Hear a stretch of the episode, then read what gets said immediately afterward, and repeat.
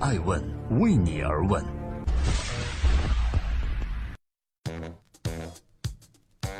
Hello，大家好。二零一八年的一月十四日，星期四，我是高原，欢迎守候爱问每日人物，每天晚上九点半准时上线，记录时代人物，探索创新创富。今天我们来关注成为复活小蓝单车，滴滴成为居心何在？二零一八年元旦一过，滴滴就放了一招，收购已经上了创业公司死亡名单的小蓝单车，收拾一个烂摊子。成为犯傻了吗？事实也许并不简单。美团正在打车业务上低调试点，摩拜也成立独立的出行服务部门，并布局共享汽车。而刚刚失手的 offer 又投向阿里的怀抱，滴滴显然已经嗅到了诸多不安全。正在寻求跨界布局的成维明确表示，滴滴从诞生到现在一路上九死一生，从来没有觉得有所谓的安全感。而对于美团。摩拜这样越来越强势的互联网公司，也对出行市场有兴趣，成为无疑希望探索更多的新业务，阻击跨界力量的威胁。如今巨头也害怕被颠覆啊！自二零一五年二月与快滴合并以来，滴滴从出租车一路扩展到专车、快车、顺风车、代驾等多条成熟产品线，期间与神州易到、优博、易代驾等对手血拼过。如今每条业务线都形成了碾压行业对手之势。目前滴滴已成为估值突破五百亿美元的独角兽。八零后当家人，脸庞略显清秀却已经久占商场的程维，还有个大目标：二零一八年滴滴会全面出击，野心还没到头。大家好，欢迎回来。干倒一众对手，滴滴还要干什么？一九八三年出生的程维，在二零一六年胡润 IT 富豪榜上就以一百二十亿元身家位列第二十八位。二零一七年八月，与他绝配搭档的柳青一起上榜财富评选的全球四十位四十岁以下的商业精英，位居第三名。这是多少苦逼的创业青年奋斗十年都够不着的资本啊！而三十四岁的程维却能够胜券在握，这伴随着滴滴的每一次出击，运气好还是够努力？我们注意到，年轻锐气的陈维在多个公共场合的演讲上，都显示出与他这个年龄不太相符的老练。比如说，他接受某财经杂志采访时说，很多企业家都谈论战争，但是多数人对竞争的理解远弱于对战争的理解。在一家公司的崛起中，更多的是竞争和外交因素，而不是战争。话说的有艺术，一下子将自己抬升到战略家的格局。曾经在阿里任职八年，凭借在支付宝 B to C 业务上取得成功管理经验后，在二零一二年成为创办了小桔科技，在北京中关村推出打车软件滴滴打车后，与快滴打车进行厮杀中成功实施战略合并。而面对外来入侵者 Uber 在中国的疯狂进攻，滴滴毫不示弱，二零一六年八月将其收编麾下。相比于前老板马云的能说会道，据了解，八零后 CEO 程维更喜欢谈论战争。他甚至给滴滴的每一次商战都用中外历史上的经典战役来命名，最后把所有直接对手都干倒了。滴滴坐享中国最大的互联网出行平台，但同时也招来非议：你一家独大，还有什么竞争力？与之伴随的还有在政策约束下，滴滴的用户体验越来越下降，用户吐槽打车更难了。竞争战略表明，如果一家公司变成了某个领域的垄断者，那么就开始走下坡路了。像 BAT 中的百度已然掉队。然而，霸气的程维没有收手战略扩张。他说：“滴滴要做更高维度的事情，要去打全球市场，去和 Uber 和 Google 竞争。”我们不禁笑了。滴滴手里到底有什么好牌？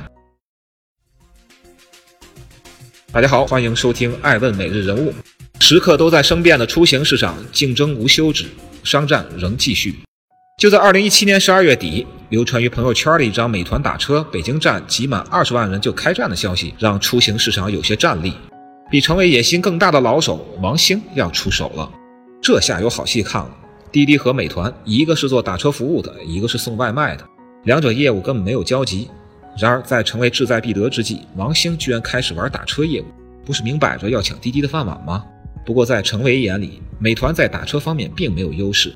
滴滴一路上碰到了太多的对手，美团不是最弱的，但也未必是最强的。声称和王鑫私人关系不错的程维发出暗示：尔要战便战。一副谋定后动的样子。程维认为，作为行业领导者，被攻击是常态。滴滴今天应该有这个眼光和胸怀去面对。而王兴是个非常有野心的人，滴滴也会接受任何挑战。程维并没有把国内的对手，甚至像美团这样的跨界打劫者放在眼里，是自信还是自负？事实上，在滴滴当初对抗进入中国的优波时，程维就表现出年轻创业者少有的气势，不惧对手，稳操胜券。出行市场门槛低，可以轻易进入，但不管谁占据垄断地位，都无法形成真正的壁垒，因为市场是开放的，用户选择也是多样的。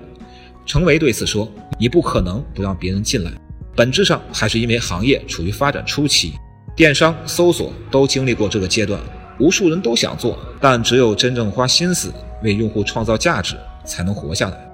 滴滴一路拼杀是活下来了，但是用户价值却在退化。”程维是不是应该扪心自问，企业的初心和终极目标是什么？大家好，欢迎收听《爱问每日人物》。内忧外患，滴滴未来如何阻击？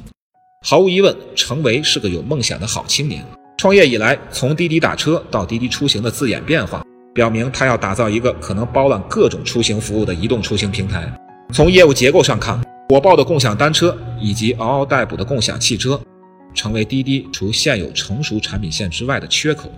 很快，滴滴就又盯上了 offer，并于二零一六年九月成功投资后者，不断重金增持。投资 offer 符合滴滴的战略规划，offer 得到来自滴滴的资本、用户流量以及运营方面的支持，而滴滴则进一步拓展其出行服务的维度。二零一七年四月，offer 正式接入滴滴平台，以期实现网约车和共享单车之间的业务联通。看似绝妙互补的生意，哪想到却好景不长。双方磨合了短短几个月，就被爆出成为企图控制 offer，但发现戴威不受控制，连蜜月期都没过就闹掰了。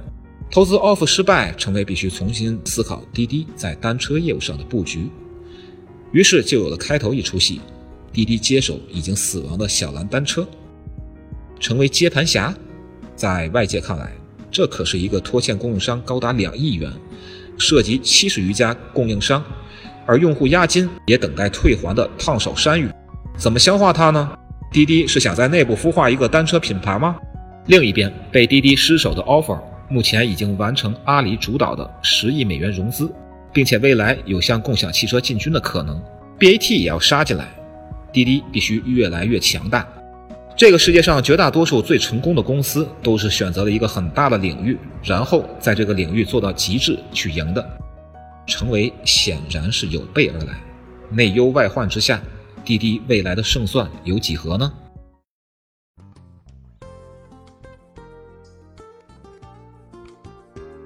爱问每日人物想说。在最初打车软件搅乱传统垄断的出租车江湖之际，谁也不曾想到滴滴会成为今天移动出行领域的新的垄断者。由搅局者变成垄断者，成为的野心有多大？能看到多远的过去，就能看到多远的未来。但是滴滴在走过了一条野蛮生长的道路，通过疯狂的补贴大战而获得市场以后，至今并未形成自己核心的内生力，而至今未盈利。想必也是留给成威的重要命题吧。成威坦言，会很焦虑，但不会睡不着觉。很多扩张或是主动或是无奈之举，但对于滴滴来讲，成威应该很清楚，必须不断扩大自己的业务边界，才能保持资本增值。二零一七年十二月，孙正义再次重金投资滴滴四十亿美元，并助力其进军日本，扩张海外，这无疑助长了陈维的野心。他说：“马上会有巨大的全球战役，或许这很过瘾，但未必是什么好事。”爱问是我们看商业世界最真实的眼睛，记录时代人物，传播创新精神，探索创富法则。